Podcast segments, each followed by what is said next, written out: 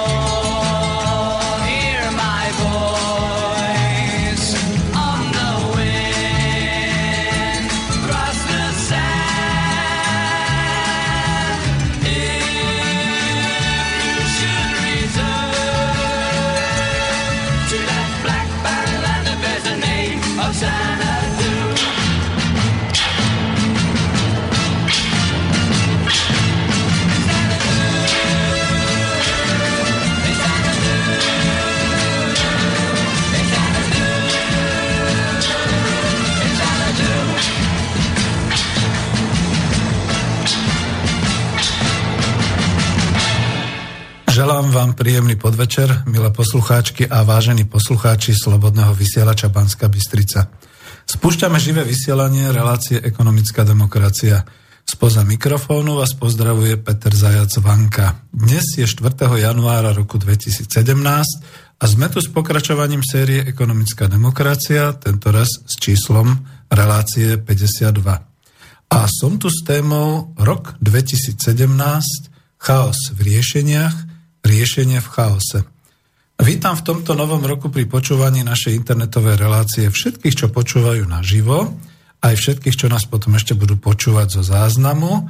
A pozdravujem všetkých rodákov po svete, ktorí nám rozumejú rečovo a aj v roku 2017 sa úprimne vytešujem, ako je to neuveriteľné a radostné, kam sa internetom slovenské hovorené slovo môže dostať.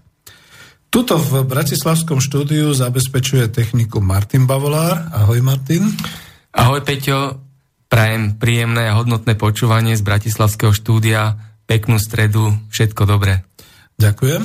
A teda môžete volať na telefónne číslo 0944 462 052 alebo mailujte na adresu mailovú e, studio zavináč slobodnyvysielac.sk ale nezaručujem, že stihneme všetko, tak ak budete mať chuť, tak volajte vždy po nejakej tej pesničke, pretože od nového roka táto relácia ekonomická demokracia trvá 60 minút. A ja som sa rozhodol sám, pretože nevždy mávam hostí. A ak počúvate na internete priamo, máte vľavo na boku takú zelenú ikonku, e, tam môžete napísať svoju adresu a poslať nejaký dotaz. No a dnes tu mám v štúdiu okrem Martina ešte aj poslucháčku, ktorá prišla si naživo vypočuť, nie Bratislavčanka, takže si to vážim.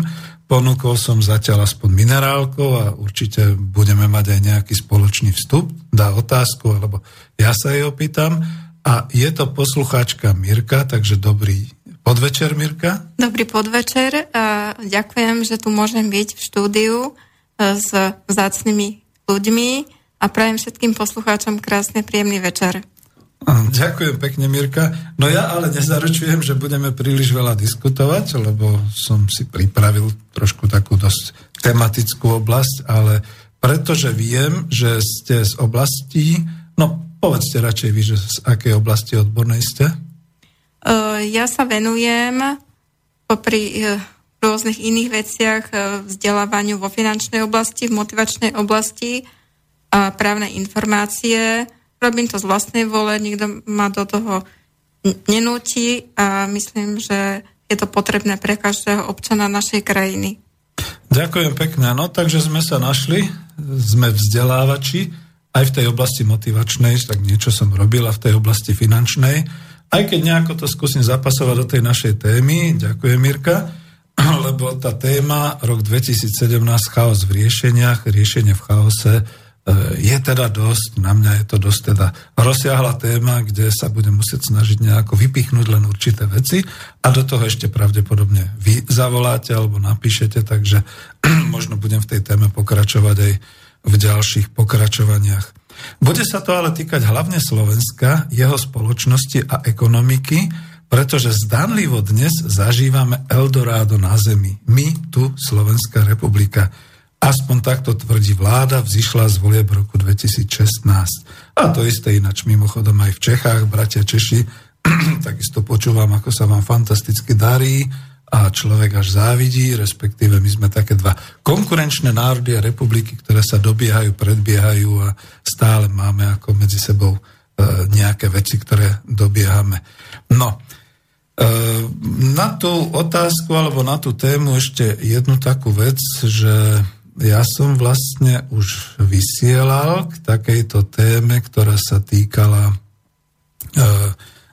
riešenia a chaosu. Boli to ekonomické rozhovory číslo 14 ešte 28.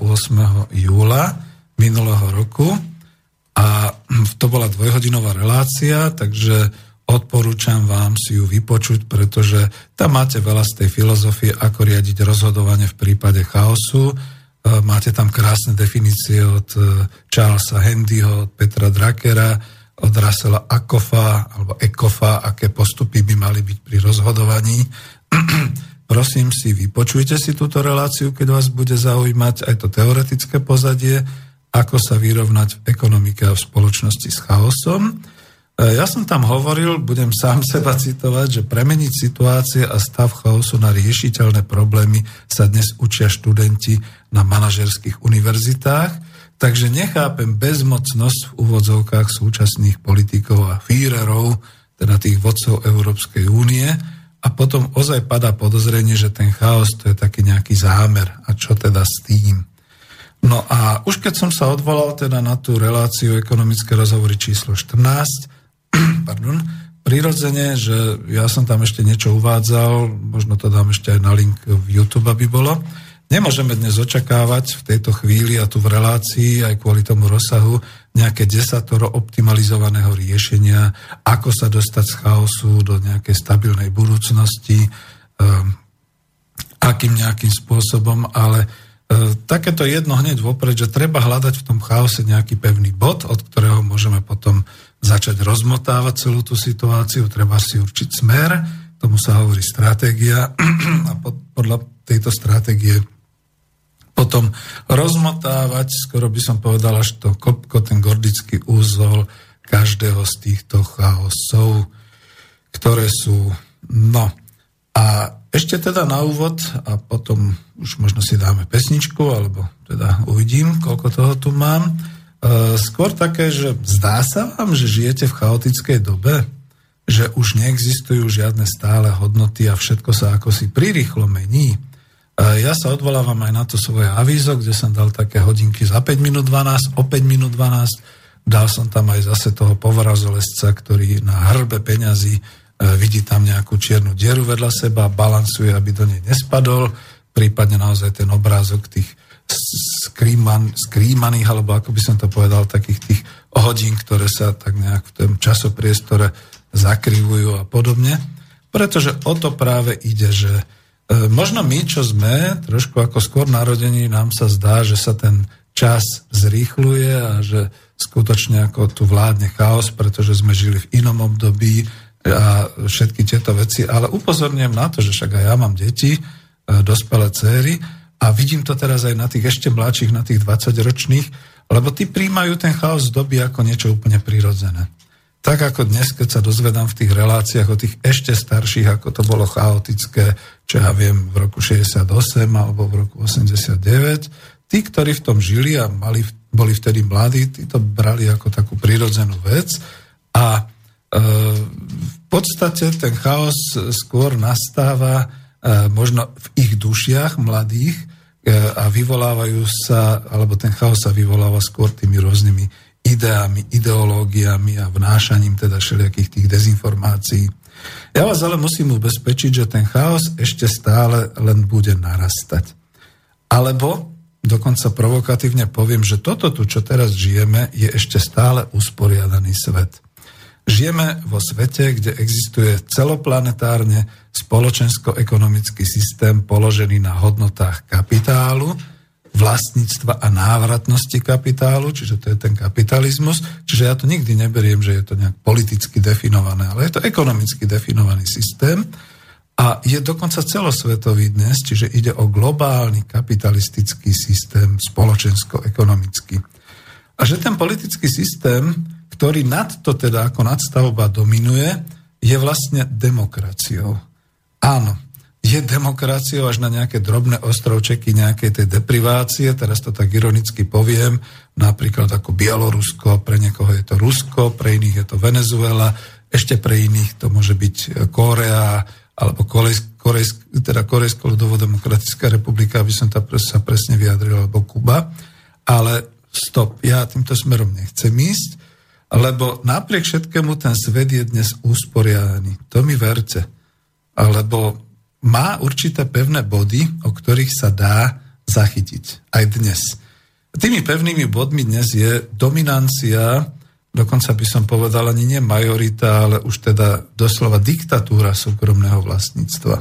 Všade, kde sa pozrete, je to súkromné vlastníctvo, pomaly nič nie je celospoločenské, málo čo je kolektívne a to právo na súkromné vlastníctvo sa stalo ľudským právom, takým je právo aj kupovať si tovary, je to demokratické, a teraz to zase budem trošku ironizovať, kupujeme si tovary, služby, peniaze, kupujeme si priazeň, nakupuje sa u nás námezná pracovná sila, tu teda kupujú globálni investori, niektorí kupujú ľahké ženštiny, aspoň na pár minút, niektorí kupujú pozície a funkcie, niektorí si kupujú ja neviem, miesto v Národnej rade a podobné veci.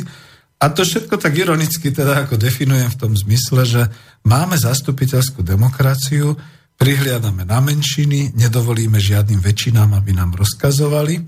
Tá väčšina to je od slova bolšinstvo po rusky, čiže odtedy potom bolo to bolše, bolševici.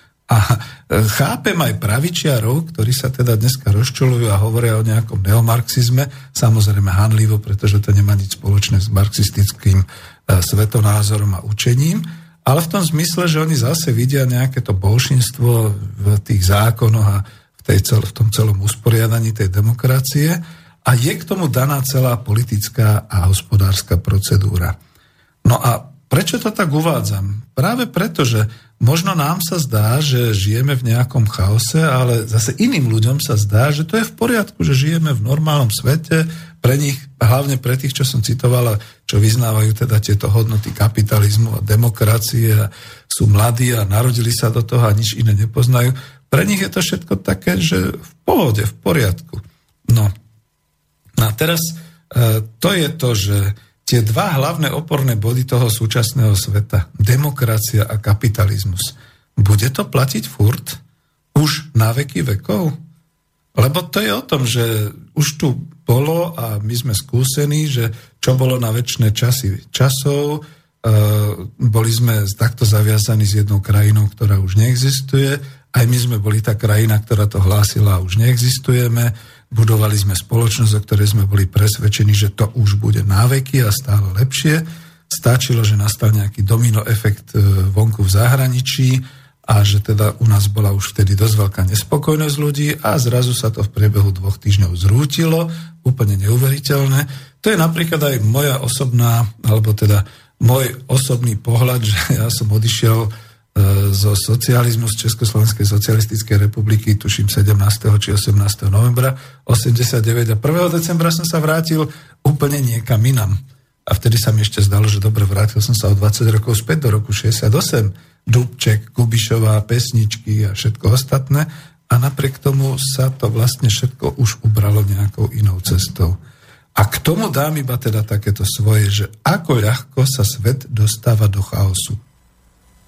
Ak sa zmení pevný bod, ak sa stratí pevný bod, ak nastanú určité situácie, kde už v podstate nevieme kam skonopí a kde teda začíname nechcem povedať ani, že zmetkovať, ale začíname byť bezradní. To všetko v podstate nás potom vedie k takému určitému chaosu. A neviem, či budem mať čas, ale aj posluchačka Mirka, tu vidí, že mám pred sebou takú tú knižku profesora histórie o Veľkomoravskej ríši a možno budem mať možnosť aspoň nejakých pár slov k tomu povedať, že to bol tiež taký príklad v tom čase, v tom 10. storočí, že všetko vyzeralo nádejne. Mali sme svoju veľkú Moravu, boli sme teda pripravený ísť na väčšie veky vekov do e, nejakých takých lepších, svetlejších budúcností a zrazu sa to zrútilo. A mám pocit, že občas je to aj teraz tak na hrane, že teraz sa niečo takéto deje. No ale pretože sme tu na Slovensku a že e, máme tú svoju kultúru a máme krásne pesničky, máme krásnu Kristínu, tak poprosím o pesničku o Rehrone, ak to bude možné a pôjdeme potom znova ďalej.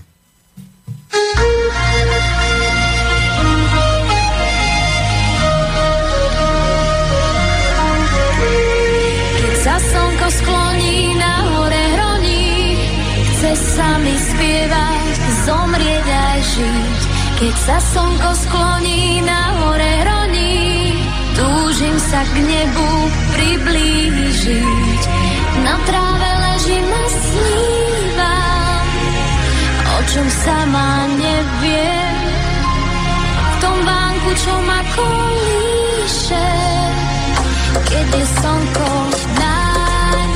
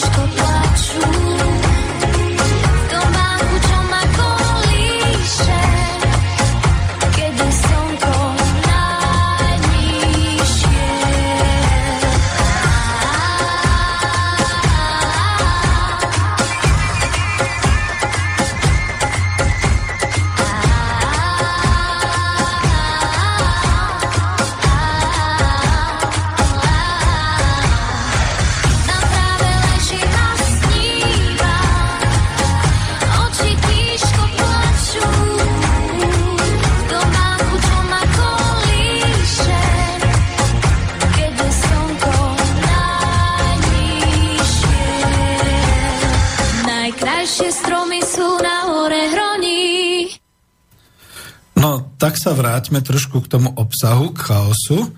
A e, ja tu mám také informácie pre vás, vravím, že keď bude treba, tak sa vráte radšej k tej relácii ekonomické rozhovory. Ale chaos sa môže vytvárať. Mám tu viacero takých bodov, ktoré chcem povedať. Za prvé, chaos sa môže vytvárať príliš veľkým množstvom informácií, ktoré si už nedokážeme vytriediť, nemáme kľúč na to triedenie a vyhodnotenie informácií a tak podľahneme tomu množstvu. E, to sú práve dnes také situácie, hovorí sa im teda informačná revolúcia, že triedíme potom tie informácie podľa nášho svetonázoru alebo podľa našej príslušnosti k nejakej ideovej a politickej skupine a už teda nevnímame niekedy tú objektivitu, ale nechcem o tom hovoriť, chcem tie jednotlivé body. Ten druhý bod je, že chaos sa môže vytvárať rýchlým sledom udalostí, ktoré idú rýchlo za sebou a často niekedy idú aj súčasne alebo dejú sa súčasne, pričom každá zásadne ovplyvňuje e, budúcnosť. E, nehovorím to z nejakých svojich, že by som bol ja taký, ale toto hovoria autory niektorých práve týchto e, postupov a týchto štúdií o chaose a o tom, ako riadiť v prípade chaosu.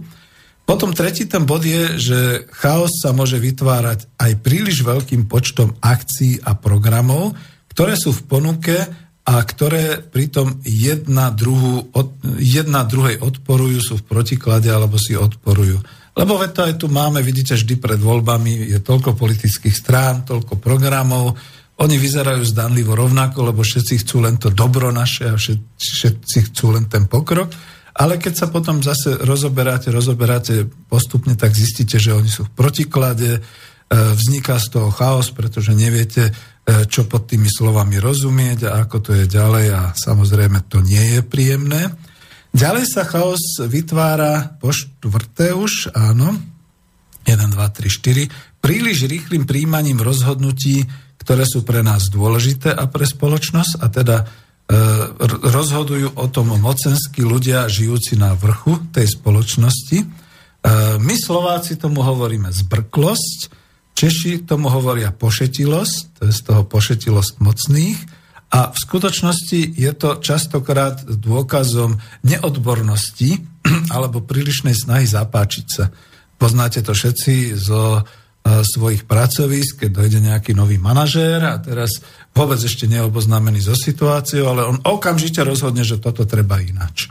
Všetci sa tomu smejú, Eh, všetci vieme, že je to zbrklé, ale on príliš rýchle rozhodol a prijal to rozhodnutie, pretože sa chce ukázať, aký je rozhodný, ako na to má a tak ďalej.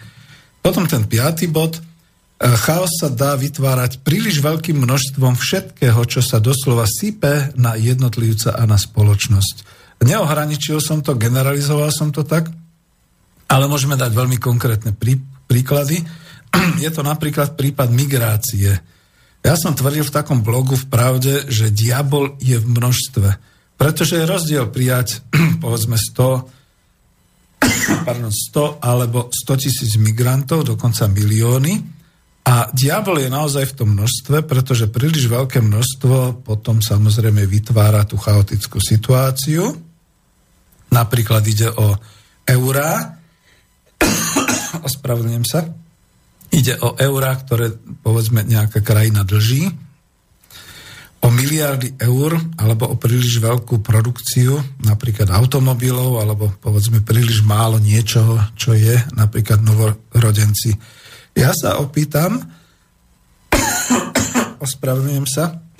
A vidím, že som rád, že tu mám teraz hostia Mirku, opýtam sa práve na tú časť, čo spomínala finančnú, že my sme teraz vlastne prijali taký zákon o štátnom rozpočte, kde sa teda chválime, že sme znížili zadlženosť a že to už teraz bude dobre, to znamená, že sme na tom dobre.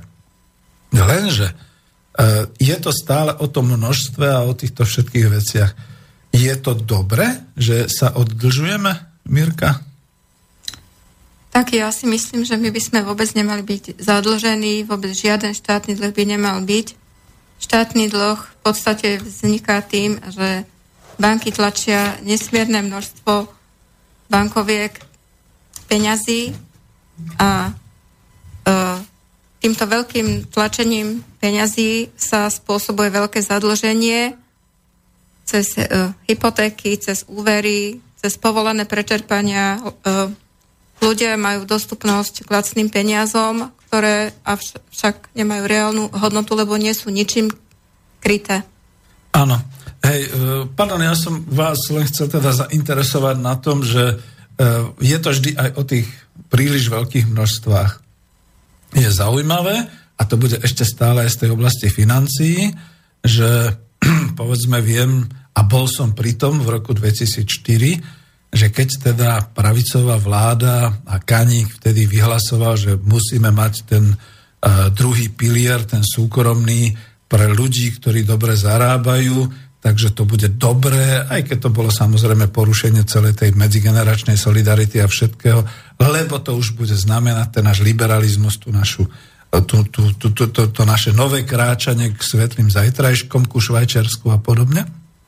Ale ten diabol v množstve bol naozaj aj v tom, že nikto z nich nerátal s väčším počtom e, klientov ako 100 tisíc alebo 200 tisíc.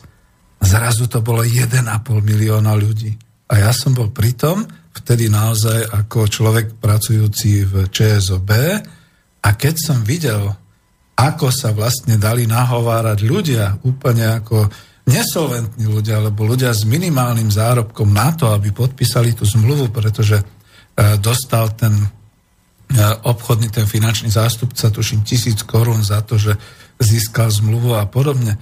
A ako sa potom naozaj aj vtedy vlastne tí financií aj v tej pravicovej vláde začali chytať za hlavu, že hm, to asi nebude dobre lebo oni rátali s takým rozsahom 200 tisíc, možno 300 tisíc ľudí a zrazu tam bolo 1,5 milióna, to už je ten problém. Čiže ja som to chcel naozaj uviesť presne aj na to, že pozor, lebo ten diabol je vždy v tom množstve a ten chaos sa vytvára či už príliš malým množstvom alebo príliš veľkým, nie tým optimálnym. Za to by sme tu mali byť my ekonómovia, ale aj určití technici, aby povedali pozor, optimalizujte aj tie množstva, aj tieto veci. Ale ja som ešte neskončil s tým definovaním toho chaosu, lebo ešte jeden prvok je, a to, že chaos sa vytvára aj zrýchlovaním a vysokou frekvenčnosťou udalostí. To znamená, že keď už sa nestíha ani len sledovať, čo sa deje, väčšinou ľudia rezignujú. Ale nesmú rezignovať vlády. A niekedy opačne by sa dalo povedať, že vlády sa na tom zobudia, pretože zatiaľ, čo pred dvoma rokmi, keď vypukla v 2015 táto migračná vlna, tak všetci hovorili, to je v poriadku, ako to sú len chudáci, ktorých treba nejakým spôsobom zachrániť a pomáhať im a podobne. Potom bol jeden teroristický akt, to ako len náhodou, potom bol druhý teroristický akt, to bolo tiež náhodou. A potom, keď to začalo rásť, keď sa pravidelne odohrávali rôzne tieto teroristické akty, zrazu to už bola nejaká vysoká frekvenčnosť udalostí a Jedna vláda rezignovala, druhá vláda začala ako už skutočne sa začať obzerať, že čo to je a že, že to nie je v poriadku. Najlepšie sa mi páčilo priamo tu na Slobodnom vysielači e, taká tá notická, ktorá vychádza na tej webovskej stránke, keď teda, ja to nebudem menovať, ale poviem ten spôsob, že tuším 3. januára 2017 dokázal niekto vyhlásiť, že tento rok 2017 je zatiaľ bez, je bezproblémový a už asi skončila tá vlna tých, tých nešťastí a tých teroristických útokov, lebo sa doteraz nič nestalo. A bum, hneď v noci teroristický útok v Istambule. Takže o tom to je. Už ani spravodajstva nestíhajú zaznamenávať a tak sa urychľujú k triedeniu e, informácií a udalostí podľa svojho svetonázoru Takže napríklad veľmi konkrétne poviem, čudné je, že taká TA3 pri toľkom počte udalostí zo sveta, z domova, dokáže každú hodinu opakovať ten istý, tú istú udalosť, aby to teda ako si ľudia zapamätali. A to už je potom podľa mňa masírovanie, pretože to už nie je optimálne informovanie, kde by prinášali dennodenne stále nové informácie, ale vo veľkom rozsahu. Nielen si vyberú, že v Alepe je toto a v Mosule je tamto a tamto a tamto, ale aby to dávali skutočne komplexne a celoplošne. A preto to hovorím, že všetky tieto znaky, čo som hovoril, sa vyznačujú chaosom, práve tým zvyšovaním, zrychlovaním, množstvom, e, sériovým pôsobením a všetko. A toto sa volá turbulentnosť. Peter Drucker, americký významný mák v manažmente už nebohý, tomu venoval dokonca celú svoju knihu z oblasti riadenia ekonomiky. Táto kniha sa volá Žízení v turbulentní dobie. Ja to pomenovávam po česky, pretože slovenské vydanie nie je. Toto vydalo mana- vydavateľstvo Management Press Praha v roku 1994. A predstavte si, že on to napísal v roku 1980. Obsah tejto knihy by som veľmi rád niekde prezentoval alebo prednášal, pretože to sa bude týkať aj samotnej e, e, ekonomiky a riadenia. No a špeciálne chcem zostať ešte v ekonomike. E, tá je žiaľ dnes tak dominantne reaktívna. O tom proaktívnom a reaktívnom som hovoril v tom minulom vysielaní, v ekonomických rozhovoroch reaktívna v tom zmysle, že všetko rozhodovanie, čo sa často udeje a v tomto chaose, tak ako som ho definoval, sa deje až na základe získaných dát, údajov, ktoré už v tom čase, keď sa má rozhodnúť, sú zastaralé. To je to, o čom hovoril zase Peter Senč, ďalší z takýchto významných mágov v manažmente. On tam dával taký príklad s dodávkami piva od pivovaru do distribučnej siete. Nechcem to tu popisovať, ale aspoň tú perličku poviem že to bolo presne o tom, že oni vždy rozhodovali na základe údajov, ktoré im už niekto doniesol a ktoré už boli v tom čase zastaralé, takže rozhodovali zle. Takže pivovar na základe tých údajov začal vo veľkom vyrábať, medzi tým prešlo leto, e, začali sa hromadiť objednávky, ktoré nestihal vyrábať, tak ešte zvýšil investovanie, ešte viac vyrábal. Distribútory vo veľkom odoberali, ale potom sa to všetko zastavilo.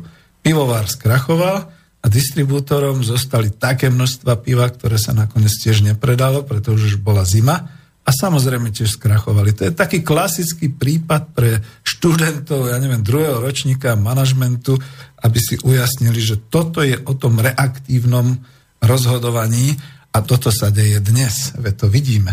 Až teraz príjmajú vlády rozhodnutia kvôli migrácii, rozhodnutia kvôli teroristickým činom a vôbec v ekonomike svoje teda také rozhodnutia, ktoré sú spracované. Už v tom čase, keď sú spracované, sú zastaralé. A toto je to zlé.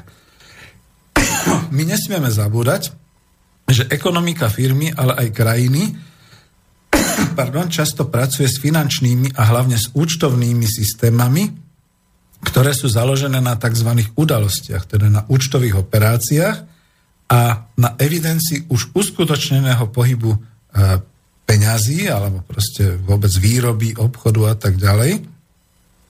A to potom znamená, že iné ako zastaralé údaje ani k rozhodovaniu nie sú k dispozícii, teda rozhoduje sa zle v tom chaose.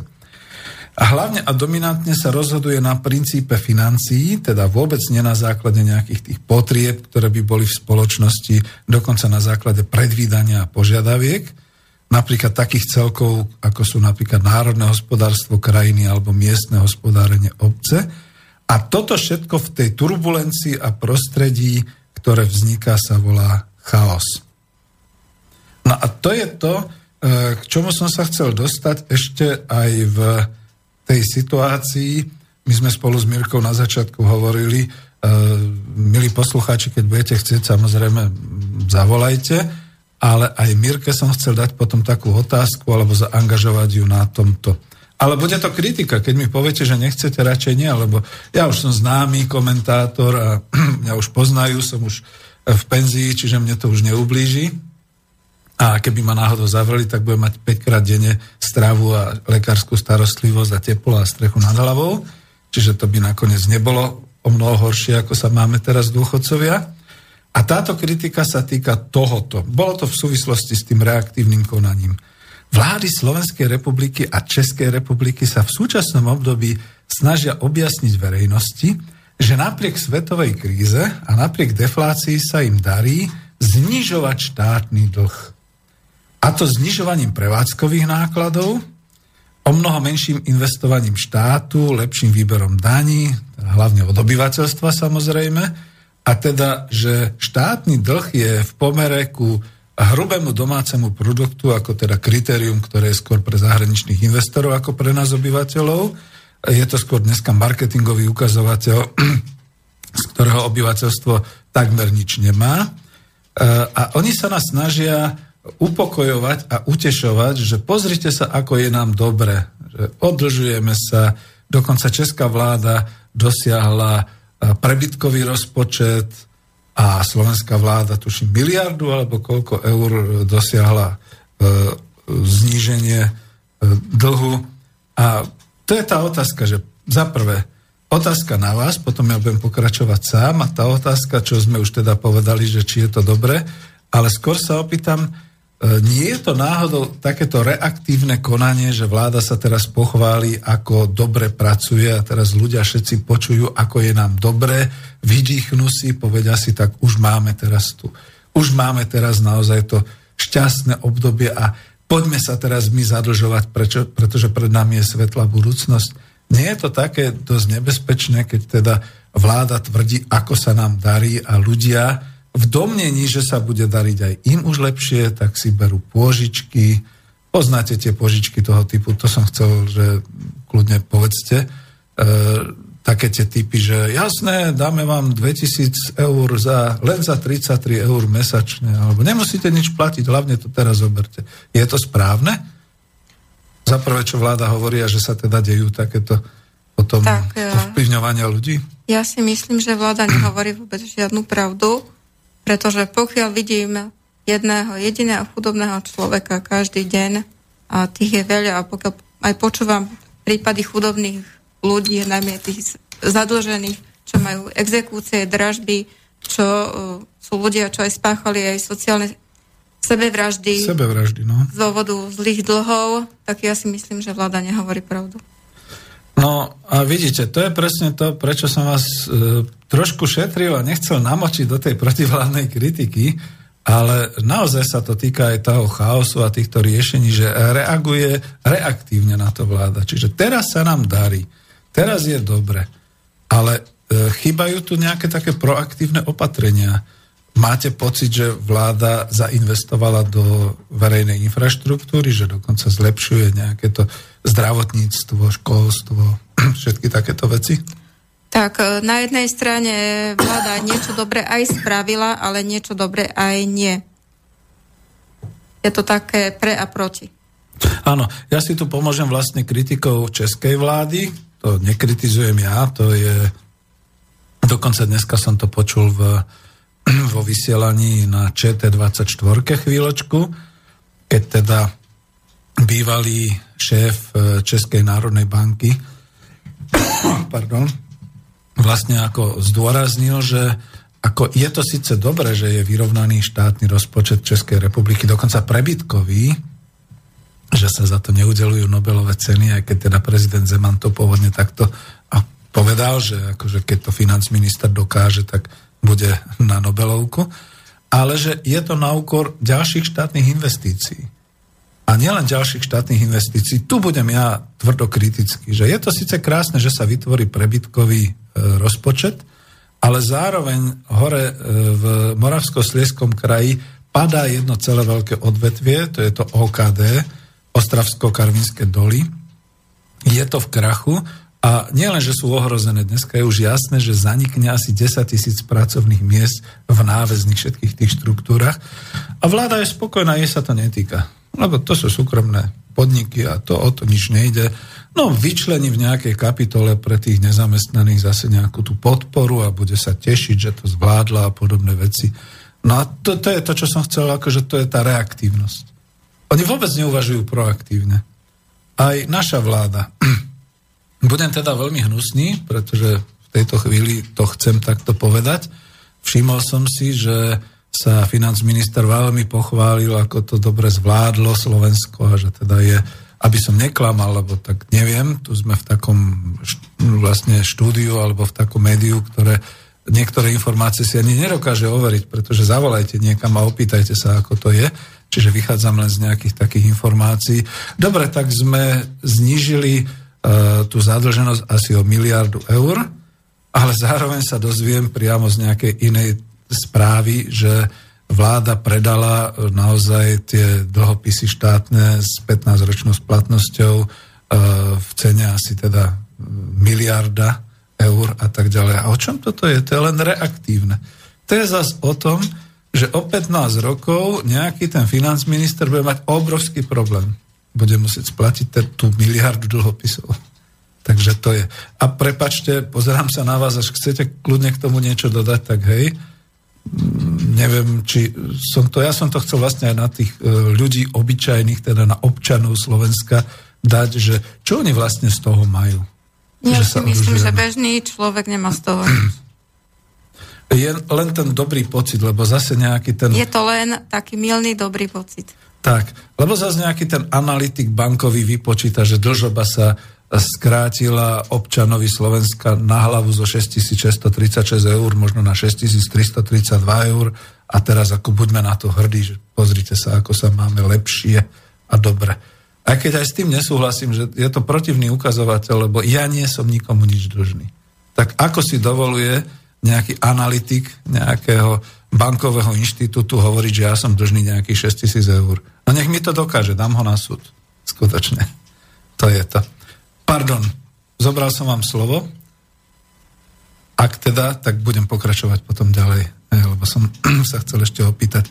No a teraz ako tá moja otázka, že prečo to vlastne vlády robia? Prečo toľko propagujú ten úspech v znižovaní štátneho dlhu?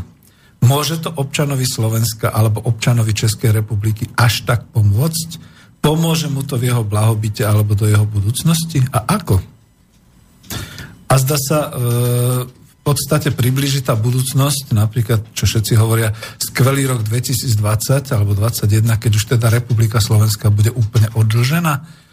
Chaos je v tom, že my nevieme, aké má vláda zámery a čo je vlastne národný a štátny záujem. Čo bude vláda robiť potom, keď už nebude mať dlhy? A zda roztrháme povedzme nejaký verejný a posledný dlžný úpis na námestí a začneme to zapíjať šampanským. Ale prečo? Aby sa náš finanzminister stal vzorom pre každého zadlženého občana? Môže to byť v tom, že E, pre občana, ktorý sa predlžil, je stíhaný súdmi a exekúciami.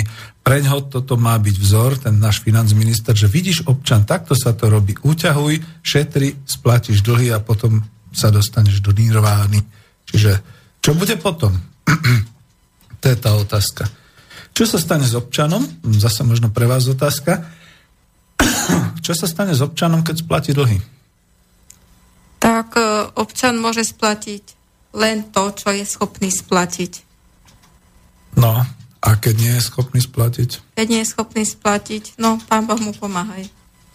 Áno, pretože uh, dlžoby sa nedajú odpustiť, to znamená, že ani smrťou prechádza to na dedičov a potom môže byť teda takéto exekučné konanie alebo takéto veci. A my sme sa ešte pred e, reláciou bavili, trošku to prezradím, že teda kedy zanikne táto tragédia, proste toto zadlžovanie sa. Ja som si trúfol povedať, že vtedy, keď už nebude kapitalizmus. Nebudem hovoriť o tom druhom, ale vidíte, to je presne ono. Preto treba sa spojiť a bojovať proti tomu kapitalizmu, pretože ten je nastavený tak, že neodpustí ani cent. Ani po vašej smrti, ani po smrti vašich detí. Tie dlžoby sa vlastne budú len prenášať a budú narastať. To je to nebezpečné. A pretože hovoríme o chaose a o riešení v tomto chaose, no aké to má riešenie, tento chaos, toto zadlžovanie sa? Uh, myslím, že by tu mala byť reformácia bankového sektora, aby prestali tlačiť nekryté peniaze v takom množstve, v akom ich tlačia. Myslím, že peniaze by mali byť znova kryté zlatom, ako to bolo aj predtým, aby tá bankovka, ktorú máte v rukách, mala tú hodnotu, ktorú by mala mať.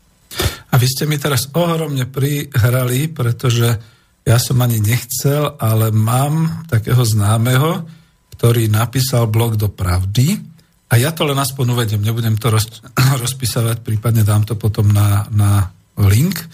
A píše o tajnom tunele medzi Banskou Bystricou a Kremnicou, zlatý tunel medzi Banskou Hodrušou a Belgickom. Dnes to vyšlo, myslím, nie, včera, 3. januára, a Milan T. tam píše o tom, že e, náš štát sa už natoľko vzdal nejakej tej svojej ekonomickej funkcie a nejakej riadiacej funkcie, že kľudne dovoluje nejaké SROčke súkromnému vlastníkovi, aby na Slovensku v tej hodruši ťažil zlato, určitým spôsobom, nebudem to menovať ako, a v nejakom tekutom stave ho teda vyvážal do Belgicka a tam z neho samozrejme chemickým vyčistením e, dokonca získali už 7 tón zlata. No a on tu dáva takú otázku, že či by Národná banka Slovenska neprijala 7 tón zlata k svojim existujúcim rezervám.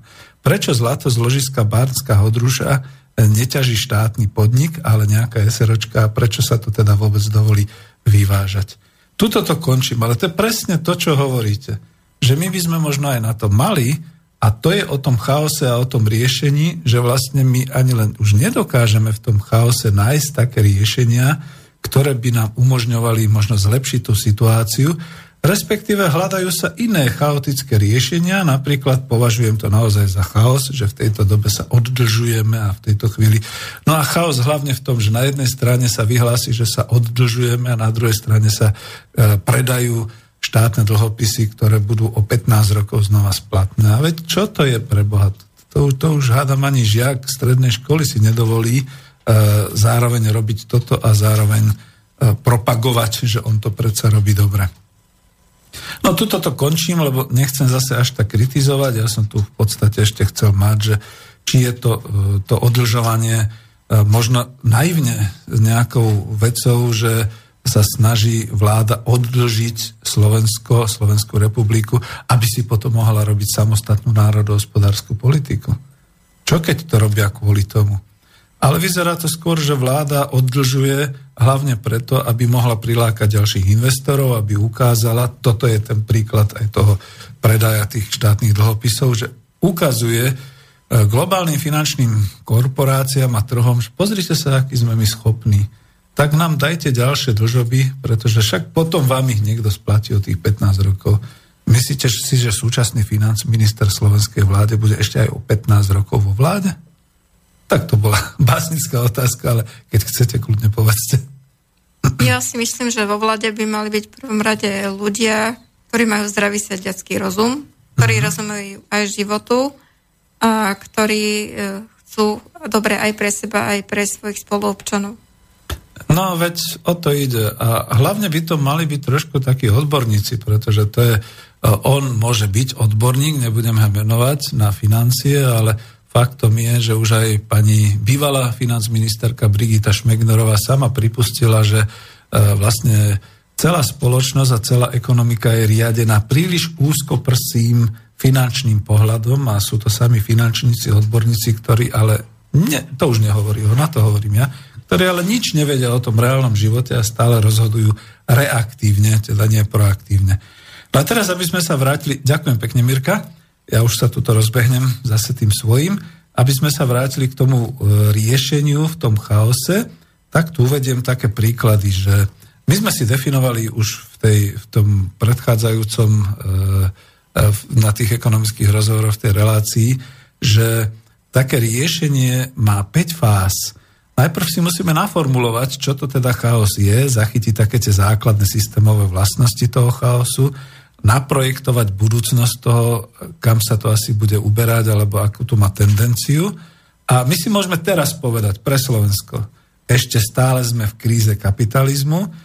Kapitalizmus je príživnícky a zahnívajúci, to už povedal raz nejaký ten Lenin, ale ja to uvedem, aby to nebolo politicky No prečo je priživnícky? Pretože čoraz viac ide vlastníkom kapitálu o dobývanie renty. To už aj Ilona Švihlíková definovala vo svojej knižke a ide naozaj o to, že vlastníci majú rentu a už ich nič iné nezaujíma. Tú rentu dobijú za každú cenu, čiže z nás robia v podstate z tých ostatných také kolónie, lebo oni už si ťažia svoju návratnosť toho vloženého kapitálu.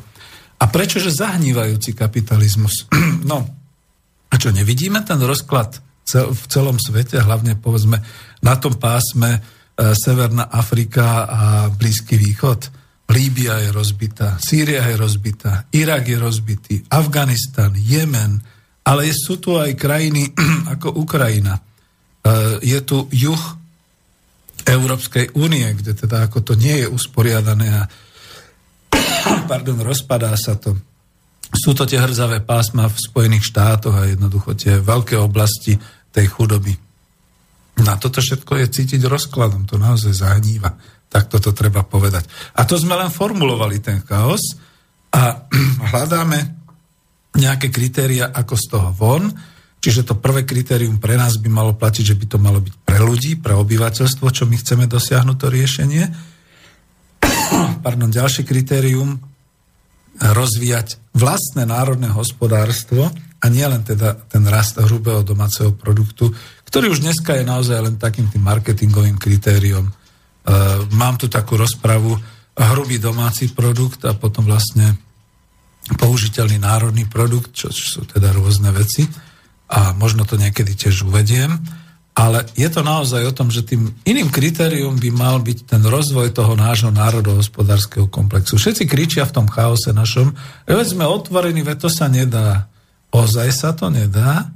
Ozaj potom, ako niektoré krajiny si nedržia náhodou svoju výrobu a, a svoje zdroje a nerobia to pre svojich ľudí a pre svoje obyvateľstvo, Prečo je to potom tak, že niekde áno, niekde nie? Prečo sme my zase takí tí maličky, ktorí musíme za každú cenu uh, vydať všetko pre ostatných, ale nemôžeme si robiť blahobyt pre nás? Lebo to tretie kritérium je blahobyt pre obyvateľstvo. A ten blahobyt pre obyvateľstvo to je blahobyt pre občanov Slovenskej republiky. To nebude blahobyt pre občanov Nemecka alebo pre, pardon, že to takto poviem reakčne, pre migrantov, to je blahobyt pre našich ľudí, ktorí sa tu narodili, ktorí tu majú občianstvo, ktorí tu žijú, alebo teda žijú v zahraničí a chcú sa vrátiť. Druhý z tých bodov pre riešenie chaosu e, v chaose je plánovanie výsledkov, čiže výber nejakého prioritného cieľa a na základe nejakých tých bodov, ktoré sa chceme obzrieť, potom plánovať. My chceme blahobyt pre všetkých, dôstojnú prácu, zmysluplnú prácu, Chceme si ochrániť svoje životné prostredie, svoje prírodné zdroje, vody, lesy, hory, aj sídliska. E, neviem, či budem mať času ešte sa zmieniť o tom, čo píše pán historik profesor Kučera. Sídliska. To znamená, že tu potrebujeme plánovať tie výsledky. A v žiadnom prípade to nebude žiadne plánovanie na kusy a na, na koruny a na eurá a podobne, ale aspoň v tých zásadách. Tá tretia vec je naozaj aj vy, naplánovať si, vybilancovať zdroje, ako máme. Zmapovať všetky možné zdroje, ktoré máme. A my tu hlavne máme teraz zručnosti našich ľudí, pracovníkov, vedomosti, máme organizačné a priemyselné zručnosti, čo nie každý má. My sme to už raz mali. Čiže my sa hlavne poučme, ako si to máme ubrániť a ako to môžeme znova e, vybudovať. Potom nejaký ten návrh na uskutočnenie zmeny sme tu a chceme ísť niekam ďalej, to znamená vytvoriť si pevný bod, ktorý som povedal a od toho potom nejakú tú stratégiu, nejakú tú cestu, ako sa tam dostať. A práve preto sme na relácii ekonomická demokracia, že tam je to veľmi pekne definované, aké kroky môžeme mať, aby sme sa dostali k tomu cieľu, aby sme vedeli ten chaos riadiť.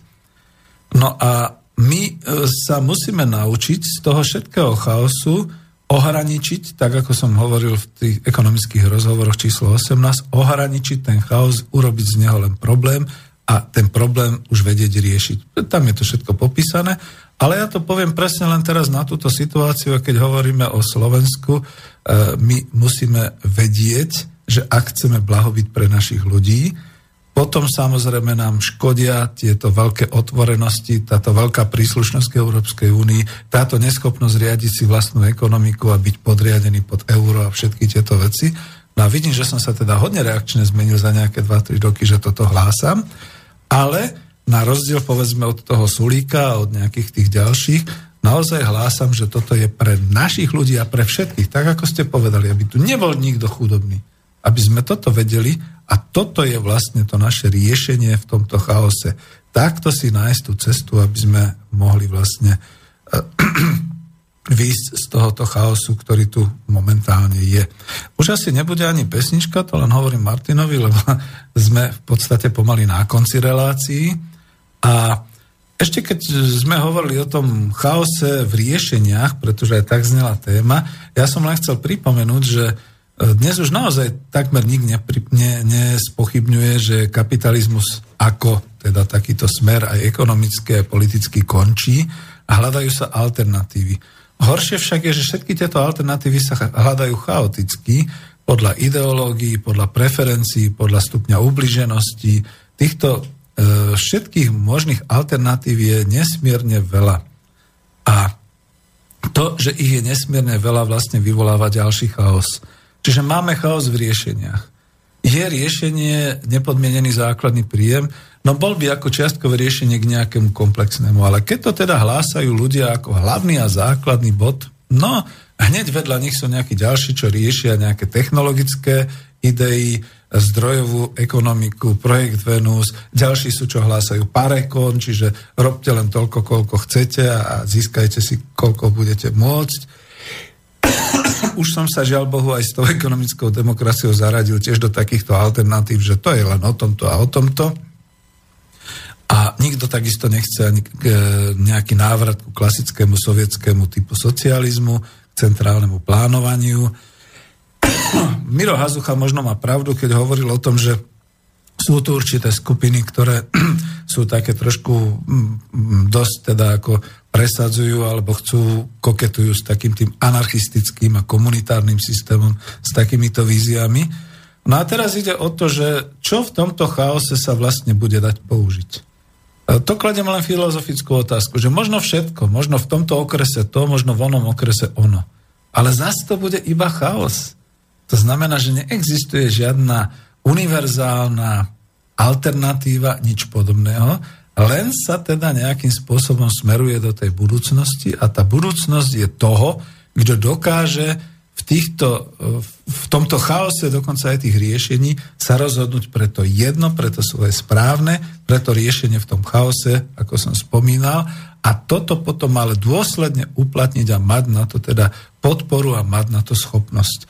Veľmi sa mi páčilo, čo povedal, myslím, že práve u teba, Martin, v relácii Marian Vitkovič, keď potom potvrdil, keď sme tu boli viacerí ekonomovia, že potom bude musieť nastať tzv. ručné riadenie. E, vy vlieť sa, alebo teda zrušiť páku automatizovaný pilot a spustiť ručné riadenie ekonomiky. Pretože to bude o tom. To bude nutné s tým, že ja som s mojou skupinou alebo s mnohými ľuďmi, ktorí sú teda poverení, natoľko schopní pardon, riešiť tú ekonomiku, riešiť to takým spôsobom, aby sme mali tie kritériá, ktoré sme sa, o, o, ktoré sme sa teda ako rozhodli, že to teda budeme ručne riadiť, niečo ubereme, niečo pridáme, budeme vedieť v tej turbulentnosti doby, ako sa správať, kde bude veľké množstvo, kde bude malé množstvo, všelijako to optimalizovať a tieto veci robiť. A nebude tu iba tak jednoznačne určené kritérium ako dnes, že vlastníctvo,